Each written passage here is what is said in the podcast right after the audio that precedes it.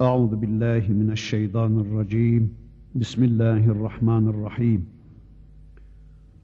الحمد لله رب العالمين والصلاة وأتم التسليم على سيدنا محمد المبعوث رحمة للعالمين.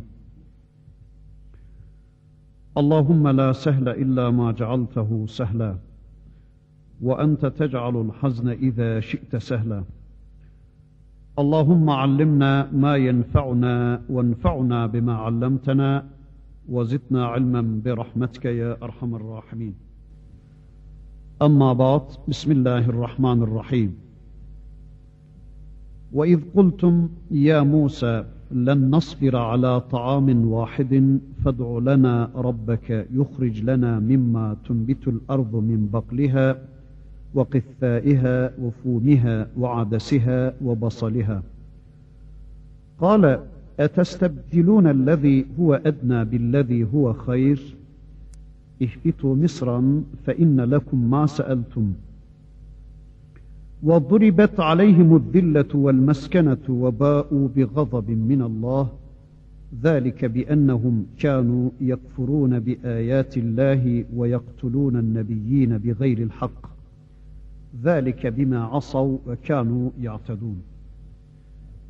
إن الذين آمنوا والذين هادوا والنصارى والصابئين من آمن بالله واليوم الآخر وعمل صالحا فلهم أجرهم عند ربهم ولا خوف عليهم ولا هم يحزنون. إلى آخره. صدق الله العظيم. Bu dersimizde inşallah Bakara suresinin 61. ayetine kadar gelmiştik. Bu ayeti kerimeden itibaren tanıyabildiğimiz kadarıyla surenin öteki ayetlerini inşallah tanımaya çalışacağız. Cenab-ı Hak duyduklarımızla, dinlediklerimizle iman etmeyi, kendisinin istediği biçimde iman etmeyi, sonra bu imanlarımızı yine kendi rızasına muvafık bir biçimde amele dönüştürmeyi hepimize nasip ve mukadder kılsın. Geçenki derslerimizden hatırlayın, Cenab-ı Hak çölde İsrailoğullarına her türlü nimeti inam etmiş, onların muhtaç olduğu her şey onlara lütfetmiş ama buna rağmen bunlar bütün bu nimetlere rağmen yine de huzursuz olmuşlar, gelmişler. Bakın peygambere şöyle diyorlardı. Ve iz ya Musa لَنْ نَصْبِرَ عَلَى طَعَامٍ وَاحِدٍ فَادْعُ لَنَا رَبَّكَ يُخْرِجْ لَنَا مِمَّا تُنْبِتُ الْأَرْضُ مِنْ بَقْلِهَا وَقِفَّائِهَا وَفُومِهَا وَعَدَسِهَا Hani ey Musa biz bir tek yemeğe asla katlanamayız. Bizim için Rabbuna dua et de yerin yetiştirdiklerinden, sebzesinden, hıyarından, sarımsağından, mercimeğinden, soğanından çıkarsın demiştiniz. Ey Musa, biz böyle bir tek yiyecek üzerine sabredemiyoruz. Yeter artık. Bizler böyle tek yemeğe dayanamayacağız. Sabrımız kalmadı arkadaş. Bıktık, usandık diyorlardı. Köle ruhlu insanlar. Dün Mısır'da yedikleri yemekleri, ürünleri, portakalları, limonları arzulamaya başlamışlardı. Evleriyle, barklarıyla, atlarıyla, arabalarıyla, çaylarıyla, kahveleriyle böyle bir hayat yaşamaya alışmış insanlar o hayata karşı yani şehir hayatına karşı işlerinde bir hasret yatıyordu. Halbuki bütün ihtiyaçları temin edilmesine ve peygamber Allah'ın elçisi aralarında olmasına rağmen yine de huysuzluk edebiliyorlardı adamlar. Öyle ya alışmıştı adamlar o hayata ne yapsınlar yani? Şimdi siz alıştığınız şeylerden ayrılmaya dayanabiliyor musunuz? Mesela hiçbirimiz arabanın içinde doğmadık ama bir anda arabasız kalıverseniz ne yaparsınız? Arabasız, telefonsuz, televizyonsuz nasıl yaşanır değil mi? Bunlarsız olmaz değil mi? Yani her şeyine karış adamın ama bunlarına karışma.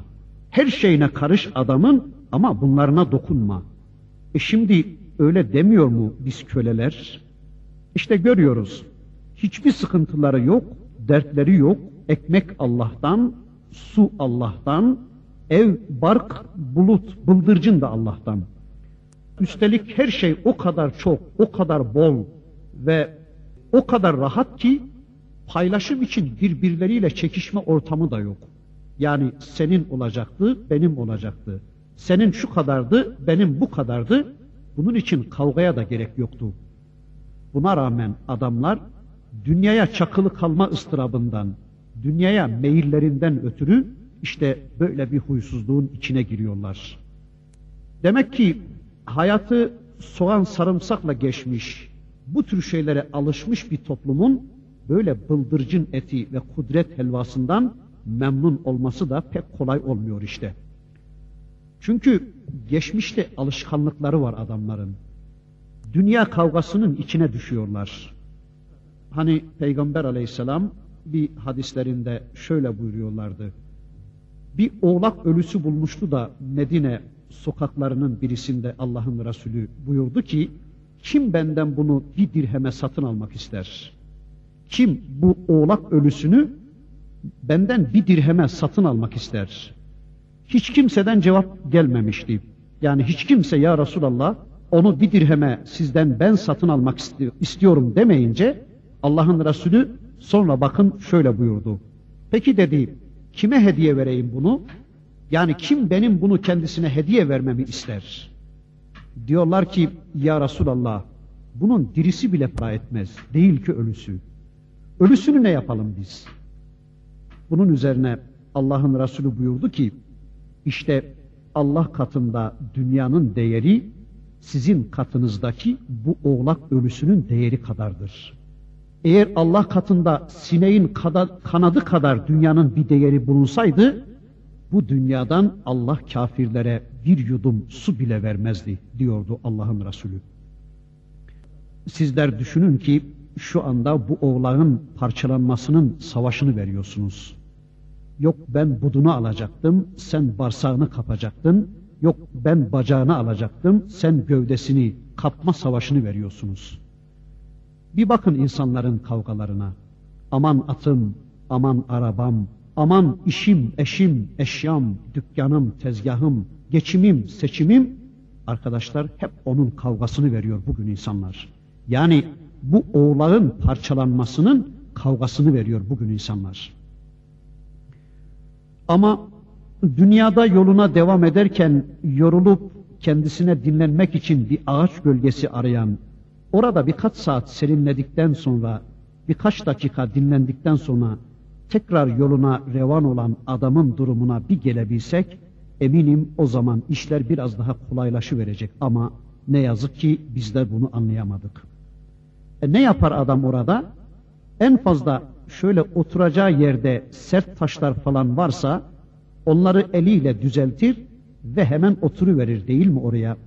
Han hamam filan yaptırmaz değil mi adam? E, ya zaten ne kadar kalacak da orada? Birkaç saat dinlenip sonra yoluna devam edecek. İşte biz de dinlenmek üzere uğradığımız dünyada daha fazla kalacak değiliz. Değiliz ama maalesef biz de bunu anlayamıyoruz, kavrayamıyoruz. Özellikle geçim derdi üzerinde duruyoruz. Ya geçinemezsek, ya anlaşamazsam, ya karakterim uyuşmazsa, hani bizde öyle bir hastalık aşılanır ya, e ne olacak? Niye geçinilmeyecek? Bak hiç tanımadığımız birisiyle üç gün, beş gün, bir ay, bir yıl geçinebiliyoruz. E hocam dert orada ya, onlarla geçinebiliyoruz. İşte üç günlük, beş günlük, bir aylık, bir yıllık geçici olarak geçinebiliyoruz. Ama berikiyle e, onunla da geçici değil miyiz be kardeşim? Kaç yıl kalacağız da beraber? Sonsuza dek beraber olacak değiliz ya. Onunla geçici değil de ebediyen olsa tamam anladık. Ama onunla da geçiciyiz. Ölüme kadar nihayet. Kaldı ki ölüm insanın başına gelecek şeylerin en yakınıdır. İşte bu ayet bize bu tür bir ahvali sergileyen Yahudi karakterini tanıtıyor. Yani arzla bütünleşme, arza çakılı kalma, arzın içine dalma ve orada ebediyen yaşama eğiliminde olan insanları anlatıyor. böyle olan insanlar için hayat hep ıstıraptır. Bunlar hep bıldırcın etiyle beslenseler bile hep ıstırap içindedirler. Neden? Çünkü onların kafalarının takılı kaldığı hayat programları vardır. Yani onsuz olmazları vardır. Bunsuz yapamayızları vardır. Mesela telefondur, telgraftır, televizyondur, sinemadır, e, arabadır, romandır, plajdır, parktır, garajdır, gezmedir, seyahattır. Yani biz bunsuz yapamayızları vardır onların. Mesela bakın bazen bazen Konya'ya gezmeye gelen kimi insanlar neredeyse sıkıntıdan patlıyorlar. Görüyoruz işte. Neden? E ya adamın şöyle gezip dolaşacağı bir yer yok Konya'da. Adam öyle alışmıştır. Ne yapsın şimdi bu adam? E, deniz yok, su yok, gazino yok, pavyon yok. E, hiçbir şey yok ya. Ne yapsın bu adam? Yani çıldırsın mı, delirsin mi bu adam? Bir kısım alışkanlıkları vardır. Onlara cevap verecek hiçbir şey yok Konya'da. Yani bu adam delirsin mi şimdi? İşte bunlar da bakın bütün bu nimetlerin arkasından dediler ki ve iz kultum ya Musa len nasbira ala taamin vahidin. Musa böyle adamların tabirleri de farklı. Hitapları da değişik. Ukala adamlar. Musa bir tek yiyecek. Taamu vahid. Olmaz böyle şey. Biz buna nasıl dayanalım? Artık biz buna dayanamayacağız. Sıfırı tükettik. Dayanma gücümüz kalmadı. Türkçe'ye böyle naklediyoruz mecburen. Len ebediyen demektir. Yani hiç mümkün değil artık. Biz buna dayanamayacağız diyorlar. Peki ne olacak? Fed'u lena rabbek. Bizim için Rabbına şöyle bir dua ediver. Bizim için Rabbine bir yalvarı ver. Rabbına bir yalvarı ver. Bizim adımıza Rabbine bir dilekçe gönderiver. Ukalaların ukalalığına bakın. Rabbına bir dua ediversen. Rabbimize değil Rabbına. O Rab Musa'nın Rabbi. Onların değil sanki. Bir de bakın birlikte dua edelim demiyorlar da sen dua et diyorlar. Tam ukala adamlar. Çünkü öyle garip bir ortam ki puta taptılar, buzağıya taptılar, eskiyi hatırladılar, hep ukalalık devam etti. Daha önceki derslerimizdeki Rabbimizin e, bize anlattığı konuları şöyle gözünüzün önünden bir geçirin.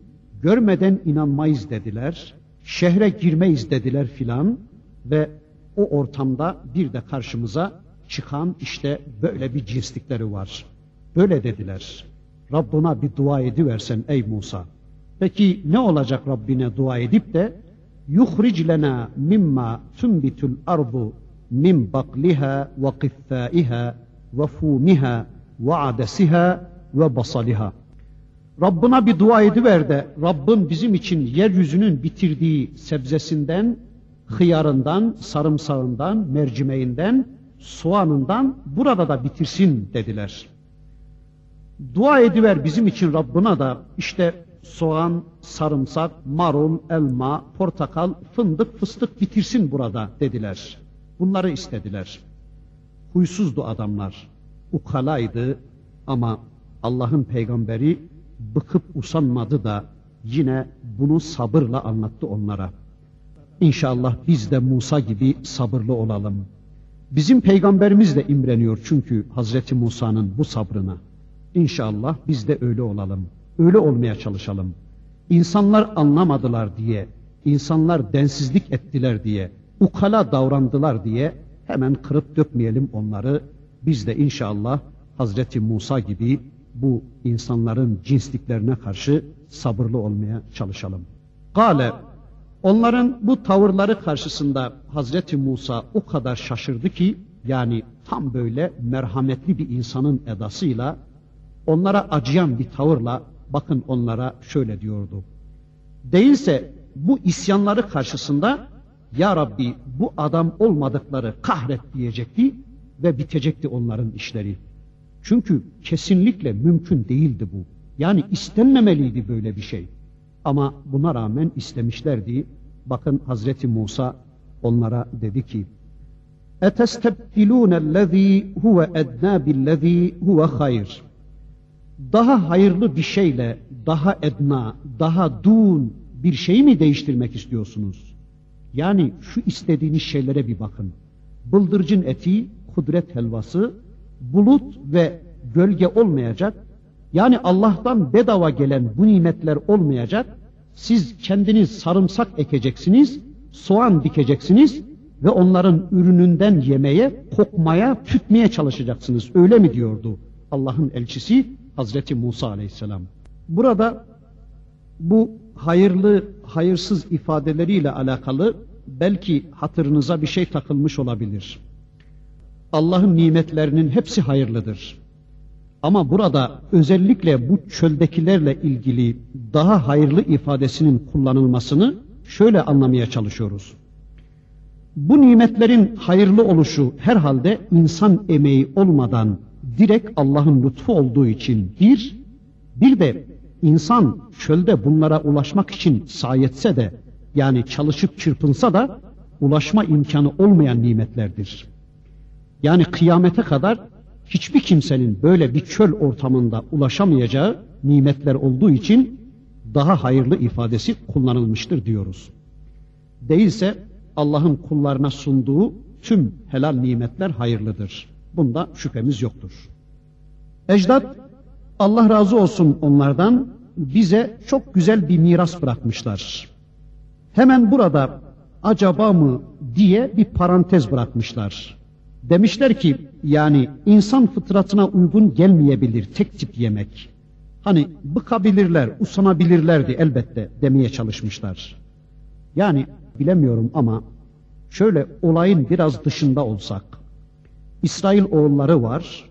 Firavun hanedanının, Firavun sisteminin o eski zulmünden kurtulmuşlar Allah'ın yardımıyla. Akla gelen gelmeyen her şeyi yaptılar onlara.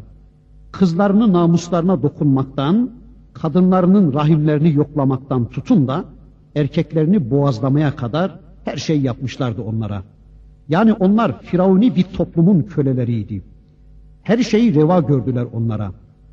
Sonunda bunlardan tüm bu pisliklerden ve zulümlerden Allah'ın izniyle kurtuldular. Göz göre göre Allah'ın mucizeleri de geldi onlara.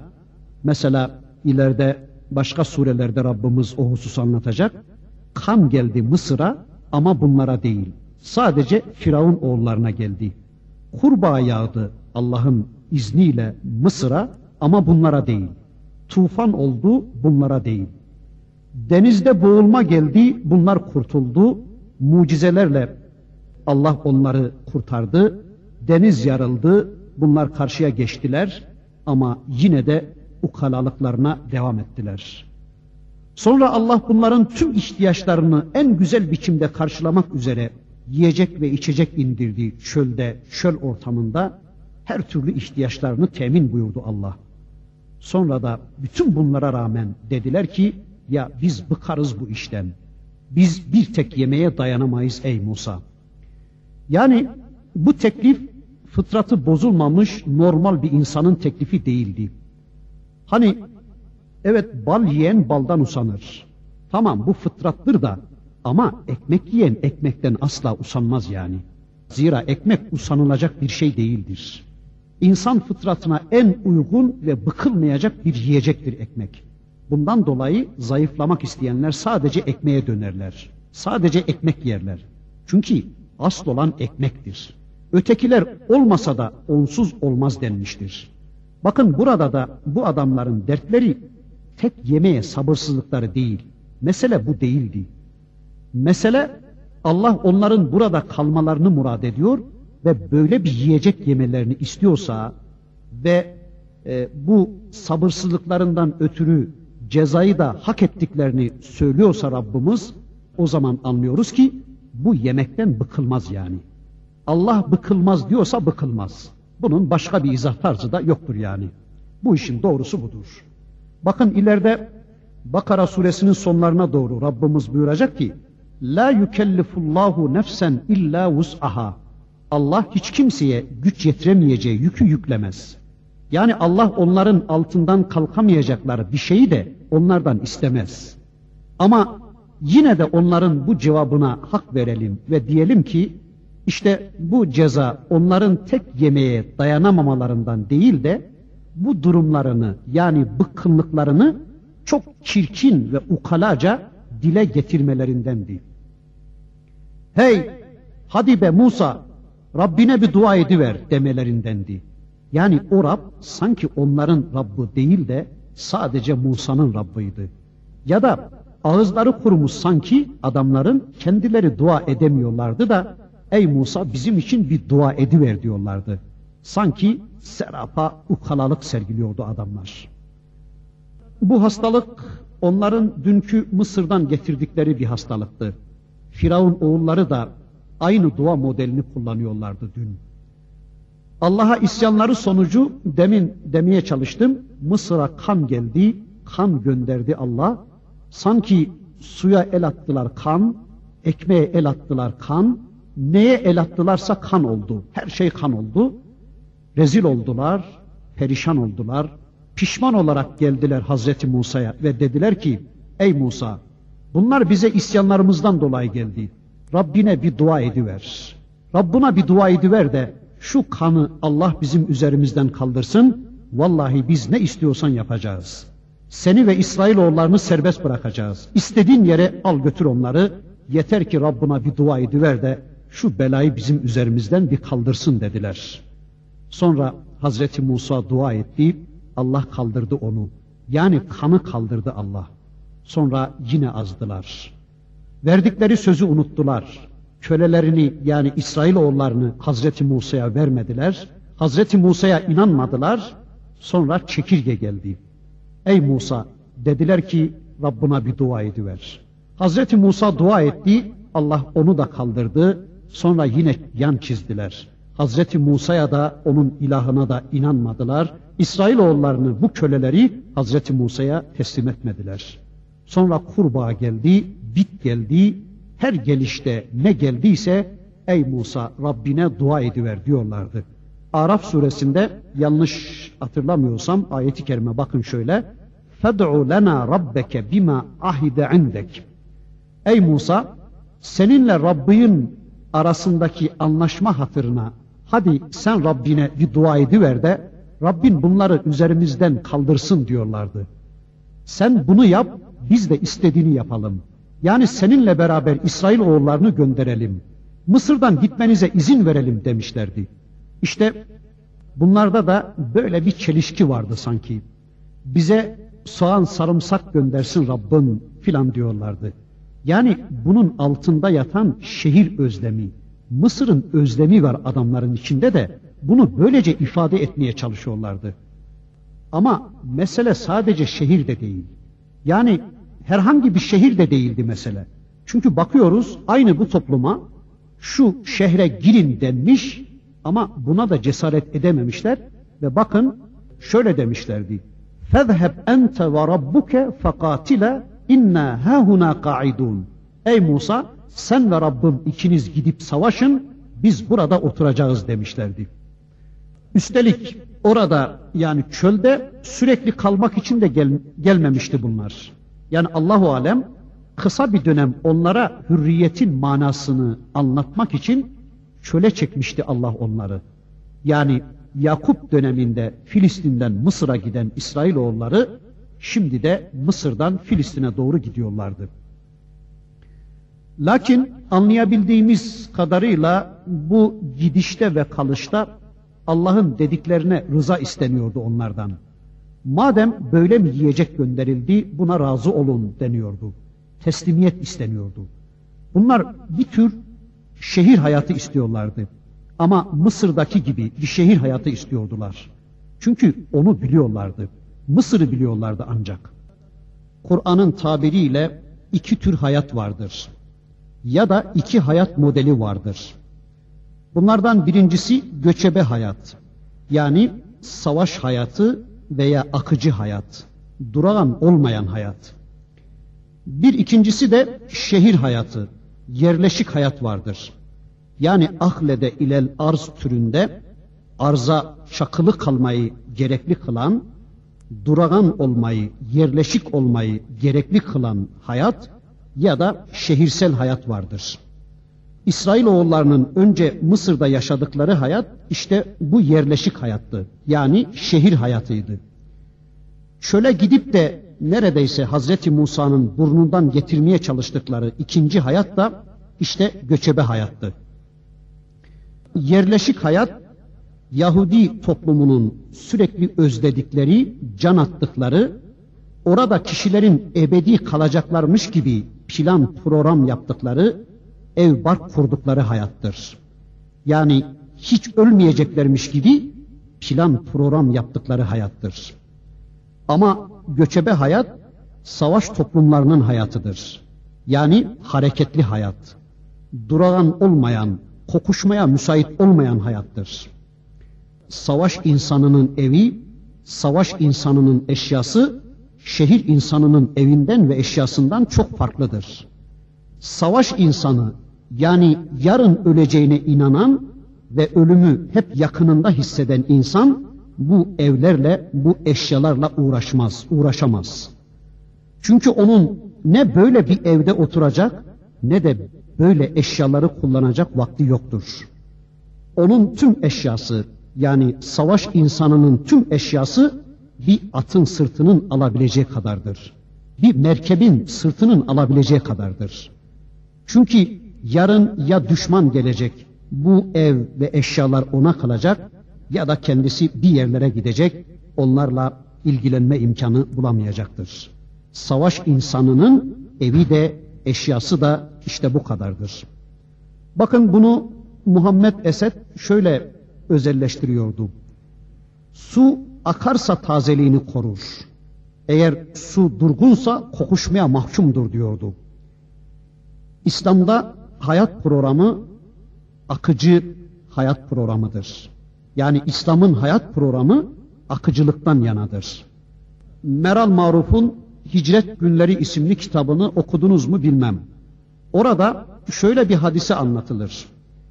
Düşman geliyor haberini alınca hemen alel acele kasabayı terk etmek üzere eşyamızı bir merkebin üzerine sardık diyor. Meral Maruf'un böyle çok kıymetli nadide baba yadigarı bir fincan takımı varmış. Onu çok merak eder. Bunları illa da ölürüm de yanımda götüreceğim der. Anası babası der ki kızım yapma etme götüremezsin. İşte dağ tepe dere tepe gideceğiz. Ağırlık yapar taşıyamazsın dedilerse de dinlemez Meral ve onları alır yanına. Gittikçe ağırlaşır, gittikçe zorlaşır ve nihayet kaza süsü vererek birini atar. Yani cebindeki fincan takımlarından birini atar. Eyvah düştü, kaza oldu, kırıldı filan der. Olsun kızım bir şey olmaz filan derler. Zaten bekliyorlardı onu. Az sonra birini daha atar, birini daha derken hepsini atıverir ve o yükten kurtuluverir. İşte savaş insanının hayatı. İşte Yahudi anlayışındaki şehir insanının yerleşik hayatı. İşte savaş insanının evi ve eşyası ve işte yerleşik hayat insanının yani şehir insanının evi ve eşyaları. Her şey var. Haydın inin Mısır'a, dönün gerinize. Alıştığınız, tutkunu olduğunuz o alçak hayata dönün. Orada istediğiniz her şey var. Telefon var, telgraf var, radyo var, televizyon var, elması, armudu, limonu, portakalı, koltuğu, kanepesi hepsi var. Ama orada Allah'tan başkalarına kulluk da var. Orada karılarınızın, kızlarınızın namuslarının kirletilmesi de var. Orada vergi diye cebinizdeki paraların zorla alınması da var. Orada çocuklarınızın hayasızlaştırılması da var. Orada firavunlara kulluk da var. Çocuklarınızın öldürülmesi de var. Kızlarınızın hayasızlaştırılması da var. Siz bilirsiniz. Sonucuna kendiniz katlanmak kaydıyla haydi dönün Allah'ın sizi kurtardığı o pis hayata diyordu Hazreti Musa aleyhisselam. Arzuları yüzünden kendilerini satmaya karar vermişlerdi bunlar. İşte kıyamete kadar özgürlüğü bir tarafa bırakıp soğan sarımsak derdine düşen tüm toplumlara uygulanacak bir yasadır bu. İşbitu Mısran. Öyleyse haydın inin bir şehre. Ama iş bitu.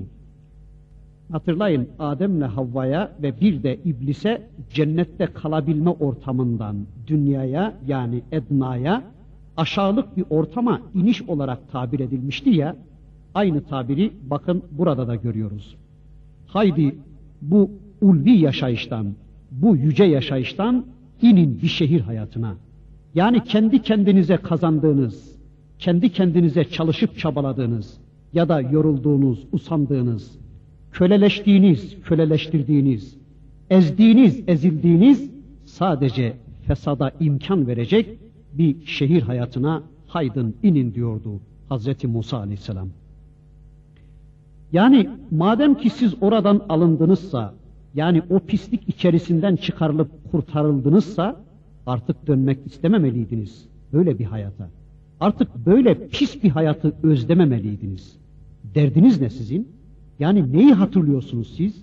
Neyi özlüyorsunuz? Ne demek istiyorsunuz? Eski hayatınıza geri dönmek mi istiyorsunuz? Ya da yerleşik bir hayat mı istiyorsunuz? Bu isteğinizin size nelere mal olacağını hiç düşünmüyor musunuz? Dünkü rezilliğinizi ne çabuk unuttunuz? İş bitu Mısran. Haydi öyleyse inin bir şehre fe inne lekum ma seeltum. Orada sizin istediklerinizin hepsi var. Ama benim görevim o değil diyor sanki Hazreti Musa aleyhisselam. Yani ben sizleri şehir hayatına ulaştırmak için, size bir şehir hayatı kurmak için ortaya çıkmış değilim. Benim planım, benim programım, benim tüzüğüm, benim yasam size müreffeh bir hayat sağlamak değildir. Ben bunun için gelmedim. Sizi kalkındırmak için de gelmedim ben. Benim geliş amacım, varlık sebebim bunlar değildir diyordu Hazreti Musa aleyhisselam. Çünkü arkadaşlar bakıyoruz bugün Müslümanlara vaat edilen şeylere bakıyoruz. Hep bunlardan söz ediyorlar. İşte kimileri müreffeh bir hayat vaat ediyor Müslümanlara. Kimileri aman eğer biz başa geçersek camiler, fabrikalar, işte plajlar, parklar, televizyon yayınları her evin önüne arabalar diye böyle bir şehir hayatı öneriyorlar. Oysa inanan ve inancını yaşayanlara cennet hayatı vardır. Ve peygamber de toplumuna sadece cennet hayatını kazandırmak için gelir. Bakın ne diyor Hazreti Musa? İnin, inin bir şehre, alçalın alçak herifler. Sizin için orada istediğiniz her şey var. Soğan var, sarımsak da var, pırasa da var.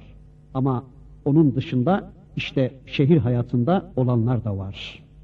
Yani iyi öyleyse haydın ekin dikin denmiyor. Siz bilirsiniz. Ama orada farkınız, pavyonunuz da var, köleliğiniz, esaretiniz de var. Ezikliğiniz, horluğunuz, hakirliğiniz de var deniliyor. Bundan sonra bakın diyor ki Rabbimiz arkadaşlar ve zuribet aleyhimi zilletu vel meskenetu ve ba'u bi gazabin minallah. Böylece onların üzerine bir zillet ve meskenet damgası vuruldu. Ba'u bi gazabin minallah ve Allah'ın gazabına uğradılar. Ya da Allah'tan bir gazap geldi onlara, Allah'ın gazabına uğradılar. Yani bunun üzerine onlara Allah'tan bir azap ve gazap geldi ve bir de onların üzerine zillet ve meskenet damgası vuruldu diyor Rabbimiz. Veya zuribet böyle duvarın üzerine çamurun yapışıp oradan bir daha ayrılmaması gibi zillet onlara yapıştırılmıştır. Yani zilletle özdeş oldu onlar. Zillet eşittir Yahudiler. O hale geldiler yani. Peki ne demektir bu zillet ve meskenet? Yahudi ile özdeş olan ve Yahudinin ayrılmaz vasfı olan bu zillet ve meskenet ne demektir? Yani ne anlayacağız bundan? Zillet eziklik demektir. Zillet kahır demektir. Zillet kişinin kendi kendine güven duygusunu yitirmesi demektir. Veya zillet insanın alçaklığını veya aşağılık olduğunu kendisine, kendi kendine sindirmesi demektir. Yani bunu kabullenmesi demektir. Ben ki aşağılık, ben ki adi, ben ki alçak, ben ki süfli biriyim inancını, düşüncesini kişinin kendi kendine kabul ettirmesi, bunu, bu düşünceyi kişinin sinesine çekmesi demektir zillet. İşte Yahudilere böyle bir zillet damgası vurulmuştur ve kıyamete kadar da sürecektir bu damga. Bunu siyaktan anlıyoruz. Şu anda veya bundan önce bu damganın onlar üzerinden kaldırıldığına dair bir delil yoktur. Yani kaldırılmamıştır. Bu ayetten sonra da onlar bakıyoruz ki hep zelil yaşamışlardır. Ama ama İslam'ın zillet anlayışına göre düşünüyoruz tabi bunu. Burası çok iyi bilinmelidir ve gözden kaçırılmamalıdır. Bakıyoruz İslam'ın zillet anlayışına göre Yahudiler her zaman zelildirler. Mesela anlatılır işte 67 Yahudi Arap Savaşı'nda Yahudinin biri siperden kafayı çıkarıp bağırıyormuş. Abdüsselam bir kafa çıkıyor Arap istikamlarının arasından onu vuruyor Yahudi. Sonra bir daha bağırıyor. Abdurrahman bir kafa daha çıkıyor onu da vuruyor. Hasan bir kafa daha onu da vuruyor. Müslümanlar lan ne yapıyoruz biz be? Hep avlanıyoruz diyorlar. Nihayet Müslümanlardan birinin kafası çalışmış ve hazır olun demiş. Mermiler hazır olsun. Bunun yolunu buldum. Hepimiz birden ateş edeceğiz ve bakın kaç tanesinin işini bitireceğiz. Çıkarmış cebinden bir demir para ve bu para kimin başına düşerse onundur diye bağırarak parayı Yahudi istikamlarının üzerine atmış. Parayı görünce hepsi birden üşüşmüş, hepsinin işini bitirmiş Müslümanlar. Zillet budur işte. Yani arkadaşlar izzet ve şeref İslam ise onlar her zaman zelildirler, zelil olacaklardır. Hem öyle bir zillet ki alemlerin Rabbi olan Allah'ı sadece kendilerine munhasır bir Allah yapmışlar. Yani milli bir ilah yapmışlar. Bundan sonra da bunun cezası ve sonucu olarak da sadece kendi toplumlarıyla münhasır bir dünya yaşamak zorunda bırakılmışlar. Yani onlar herkesten üstün bir sevdaya kapılmışlar ama bu aslında onların kendi kendilerini yemesi anlamına gelmektedir. Neden? Çünkü Yahova onların tanrısıdır. Yani Yahova onların milli ilahıdır ve bu milli ilah onları üstün tutmak için hep vardır. Bunu pratize etmek için de hep zillet içine düşmüşlerdir. Birbirlerini birbirleri ezmiş, milleti ezmek için hep planlar kurmuşlar, dünya yönelik bir plan kurmuşlar, sonunda ölüp giderken hep rezil, hep rezil olmuşlardır. Yani Allah'tan bir gazaba, azaba uğramış bunlar. Dünya açısından bir azap, kalpteki bir azap, onu anlatamıyorum. Ancak Yahudi olan bilir diyorum. Zira arkadaşlar Allah dediğine göre öyle bir azap vardır onlarda. Doğarken azap, ölürken azap, yaşarken azap, azap, azap, azap. Mesela bakın Yahudilerin bir evlenme törenini anlatmıştı bir arkadaş. Lisans tezi olarak hazırlamış. Yahudilerden bir adam ölünce onun karısı ile o adamın en büyük kardeşi evlenmek zorundaymış.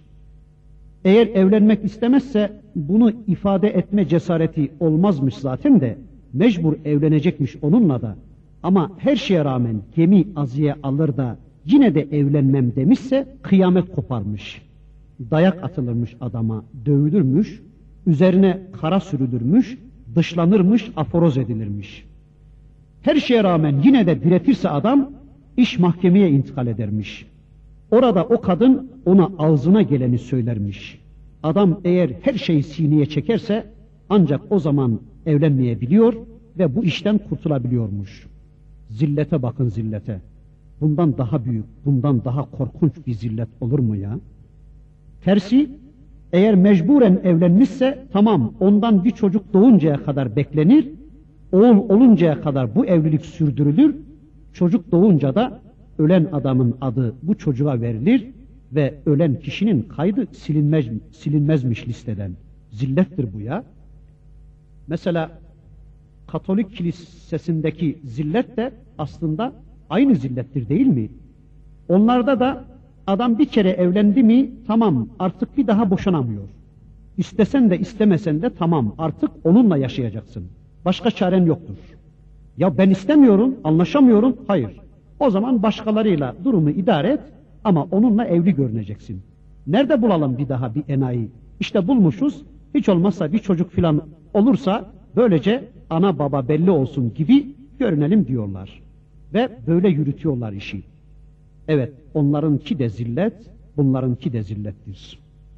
Eğer izzet, Nisa suresinde bir ayet-i kerimede Rabbimizin ifade buyurduğu gibi اَلَّذ۪ينَ يَتَّخِذُونَ الْكَافِر۪ينَ اَوْلِيَاءَ مِنْ دُونِ الْمُؤْمِنِينَ اَلَّذ۪ينَ يَتَّخِذُونَ الْكَافِر۪ينَ اَوْلِيَاءَ مِنْ دُونِ الْمُؤْمِنِينَ اَيَبْتَغُونَ عِنْدَهُمُ الْعِزَّةُ فَاِنَّ الْعِزَّةَ لِلّٰهِ جَمِيعًا Onlar müminleri bırakıp da kafirleri veli ediniyorlar. İzzet ve şerefi onların yanında mı arıyorlar? فَاِنَّ الْعِزَّةَ لِلّٰهِ جَمِيعًا Şüphe yok ki izzetin tümü Allah'tadır. İşte bu ayeti kerimeye göre izzet tümüyle Allah'ınsa yine Münafıkun suresinde Rabbimiz şöyle buyurur وَلِلَّهِ الْعِزَّةُ وَلِرَسُولِهِ وَلِلْمُؤْمِنِينَ İzzet ve şeref Allah'a aittir.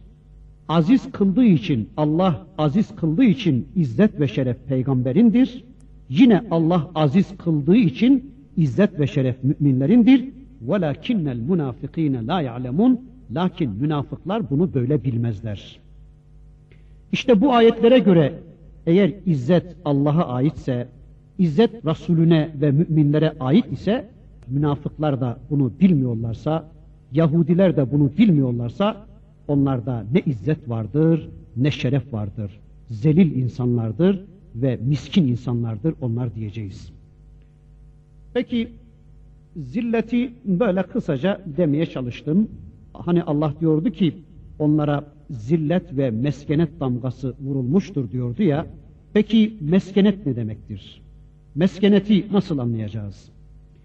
Bildiğim kadarıyla meskenet fakirlik demektir. Meskenet şiddetli ihtiyaç hali demektir. Galiba Yahudi mantığının yaşantısına meskenet diyeceğiz. Meskenet Yahudice bir hayat tarzıdır. Peki ne o? İşte adam kazanacak, uğraşacak, aldatacak, atlatacak, çalacak, çırpacak. İşte bunun adına meskenet denir. Mesela Yahudi mantığına göre karşıdaki adama yapılabilecek en büyük kötülük onun kesesindeki, kasasındaki parayı kendi kasasına, kendi kesesine aktarmaktır. Böyle birini tanırım. Tam o zinette biri. Adam düşmanıma yapabileceğim en büyük kötülük onun parasını almaktır diyor. Hani anasına küfret, babasına söv istersen ama dükkanına git herkesten fazla hürmet eder sana. Niye? E seni kandıracak ve paranı alacak ya işte ondan. Herhalde anlayabildiğim kadarıyla meskenet budur. Başka bilmiyorum.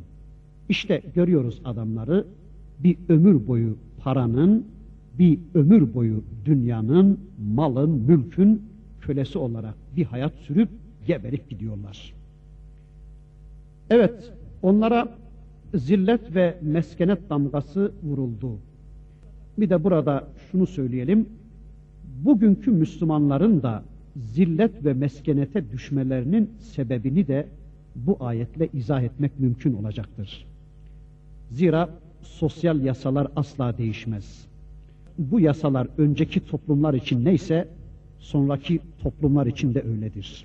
Yani Allah'ın toplum yasalarında, Allah'ın sosyal yasalarında bir değişiklik bulamazsınız. La mubeddile li sünnetillah. Allah'ın sünnetinde değişiklik yoktur.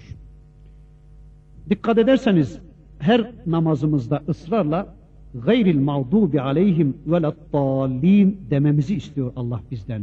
Yani ya Rabbi bizi gazaba uğrayan ve dalalette kalanların yoluna iletme ya Rabbi diyoruz.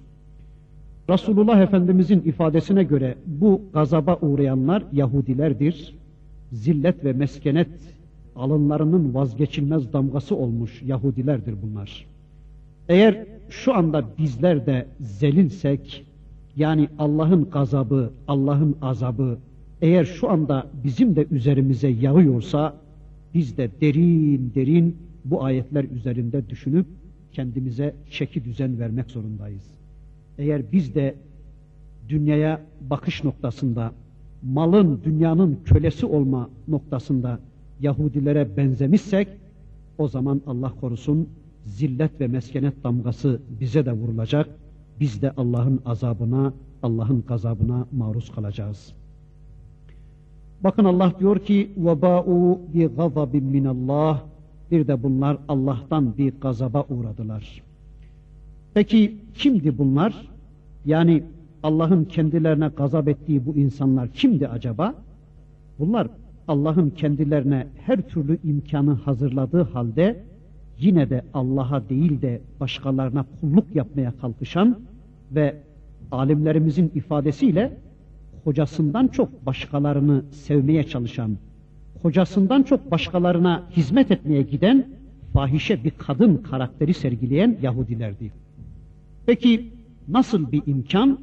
Yani Allah'ın bunlara hazırladığı imkan nasıl bir imkandı? Yani insanın hayatına yeterli, zaruri ihtiyaç dediğimiz, fiziki ihtiyaç dediğimiz şeyler konusunda Allah mutlaka insana yeterli ihtiyaç maddelerini temin etmiştir.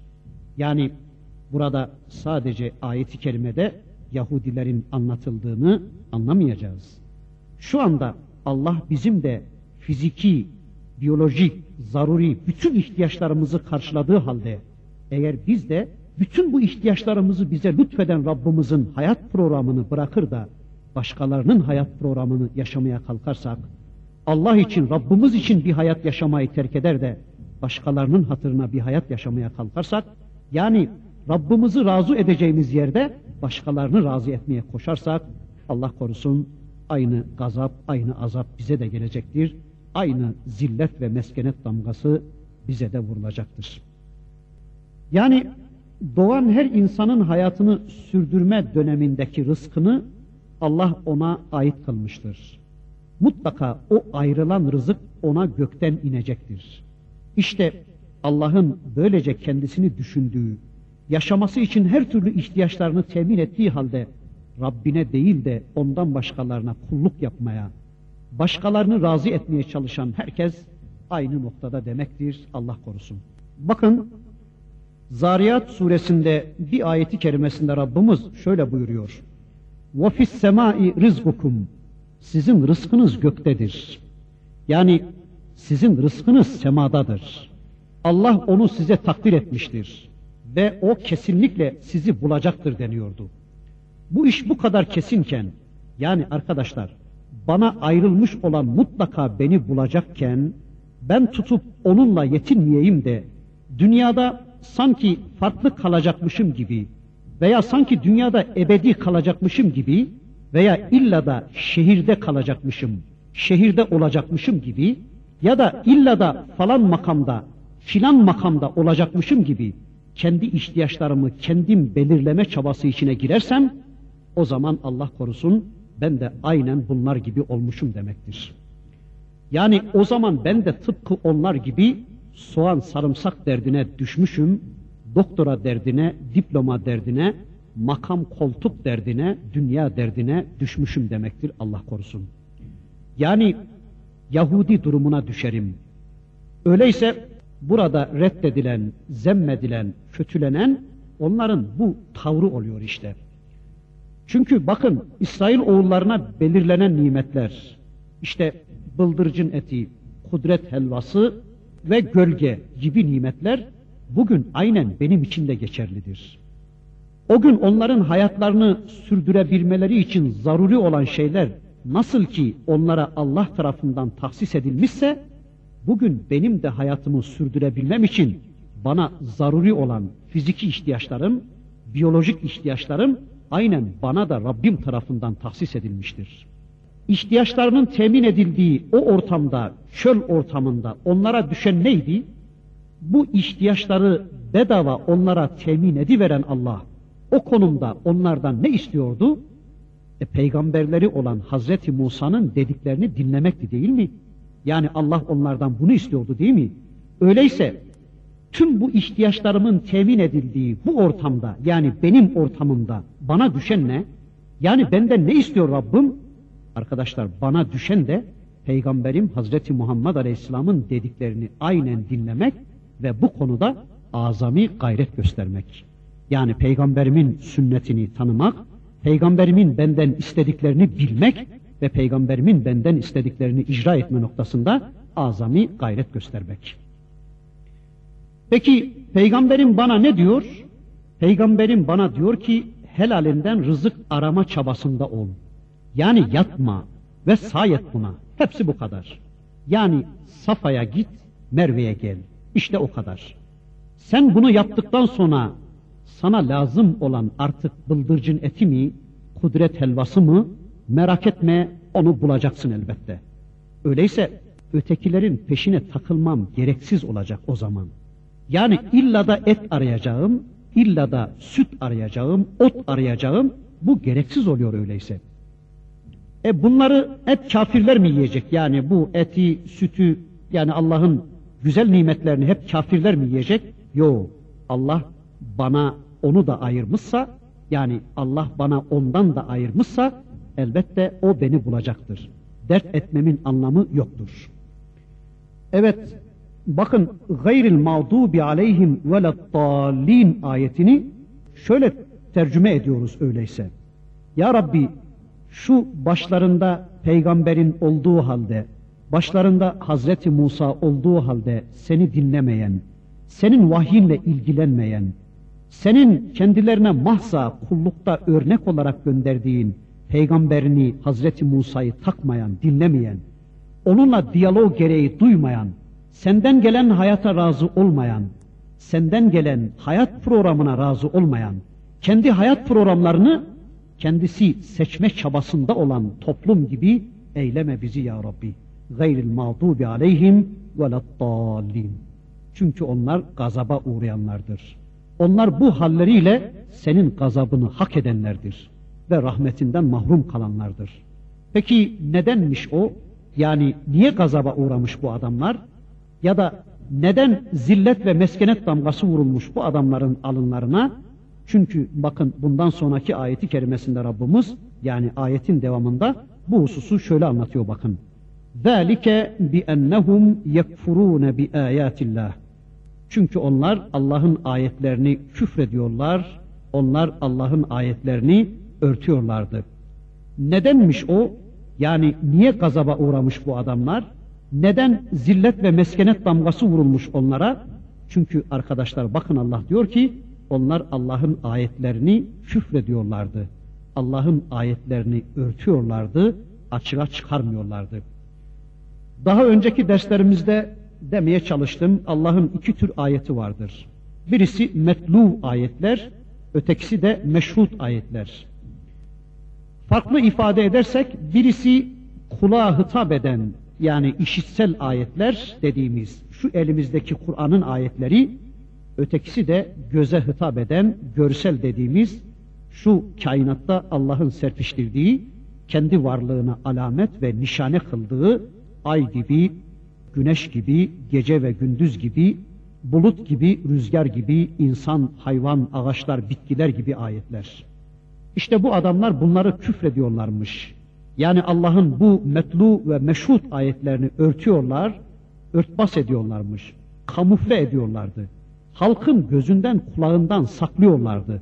Yani Allah'ın bu ayetlerini gündeme getirmiyorlar, gündemlerinden kaldırıp onlarsız bir hayat programı yapmaya çalışıyorlardı. Bir, bir de وَيَقْتُلُونَ النَّبِيِّينَ بِغَيْرِ الْحَقِّ ve de peygamberleri haksız yere öldürüyorlardı.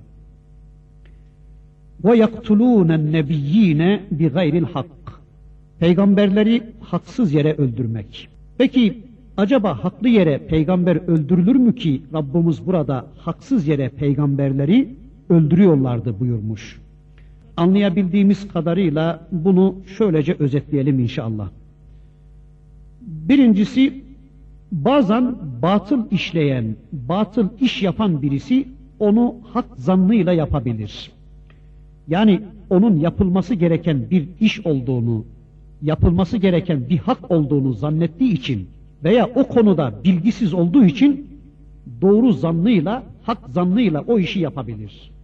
Ama bu iş, bu peygamber öldürme işi onların kendi inançlarına, kendi zanlarına göre de hak olmayan, haklı olmayan bir işti. Bunu biliyorlardı. Yani bunun çirkinliğini biliyorlar, yapmamaları gerektiğini biliyorlar ama yine de yapıyorlardı bu işi. Bir böyle anlıyoruz. Bir de mümin zannediyorum mümin suresinde anlatıldığı gibi men yed'u ma'allahi ilahen ahara la burhane lehu bihi. Allah diyor ki bakın Mümin suresinde bu okuduğum ayet-i kerimesinde kim ki Allah'la beraber başka birine bu konuda hiçbir delili olmadığı halde dua eder, ibadette bulunursa yani Allah'la beraber başka birine bu konuda hiçbir bilgisi, hiçbir delili olmadığı halde dua ederse, ibadet ederse. Bakın burada la burhane lehu bihi ifadesi tekit içindir. Çünkü Allah'tan başka ikinci bir ilah edinen kimsenin buna herhangi bir delil bulması kesinlikle zaten mümkün değildir. Ancak tekit içindir diyoruz. Burada da haksız yere ifadesi tekit için kullanılmıştır diyoruz. Bir üçüncüsü şöyle diyelim eğer Cenab-ı Hak burada haksız yere sözünü kullanıp da sadece peygamber öldürdükleri için onları zemmetmiş olsaydı o zaman o peygamberleri gerçekten öldüren Allah değil mi diyerek itiraz edebilirlerdi. Yani öldüren sen değil misin ya Rabbi diye bir mantık oyununa girebilirlerdi. İşte Cenab-ı Hak burada kendi öldürmesinin hak olduğunu, bunlarınkinin ise haksız olduğunu vurgulamak için böyle buyurmuş diyoruz. Vaktimiz doldu. İnşallah gelecek dersimizde bu ayetle alakalı kısa bir özet verdikten sonra kaldığımız yerden Rabbimizin Bakara suresindeki öteki ayetlerini hep beraber tanımak üzere velhamdülillahi rabbil